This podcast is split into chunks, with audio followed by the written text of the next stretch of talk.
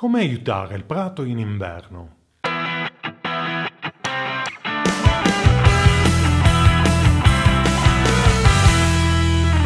Con il ritorno all'ora solare ci accorgiamo di colpo che le giornate sono più corte. Si tratta di una percezione soggettiva, in quanto l'accorciamento delle ore di sole durante il giorno è iniziata dal 21 giugno, solo che ora con il cambio dell'ora è tutto più evidente. Inoltre il sole inizia ad essere molto più basso all'orizzonte e questi due effetti assieme favoriscono uno sviluppo anomalo del prato. L'erba cerca di intercettare più luce e per farlo prova a crescere, per aumentare altezza e superficie superficie fogliare. Il tappeto erboso si allunga, si dirada e riduce l'apparato radicale. Cosa fare? Prima cosa, ovvia ma fondamentale, è tenere pulito il prato. Chiaro, no? Le foglie creano una barriera alla luce solare. Tenere pulito il prato però non basta. Il mio consiglio è di fare durante l'inverno un paio di trattamenti biostimolanti, utilizzando in questo caso dei prodotti che stimolano l'attività vegetativa quando c'è poca luce. Tra l'altro questi prodotti sono ovviamente perfetti anche fuori dall'inverno, per quei prati che sono ad esempio all'ombra. I biostimolanti più usati per questo scopo sono quelli a base di alghe marine ad alto tasso di citochinine, che altro non sono che una specie di ormoni che aumenta la capacità di fotosintesi clorofilliana della pianta. Rimane comunque sempre importante, se non l'ho già fatto, effettuare la concimazione potassica prima dell'arrivo del freddo. Sarebbe un grave errore se il prato nel suo momento di massimo bisogno non trovasse i giusti nutrimenti. Ok, nella descrizione di questo video ho inserito un link ad alcuni prodotti biostimolanti a base di citochinine. In questo caso sono della Botos, ma qualsiasi altro prodotto con le stesse caratteristiche di pari qualità va bene. Ti ricordo che questo ed altri argomenti di giardinaggio pratico li puoi trovare anche nel nostro blog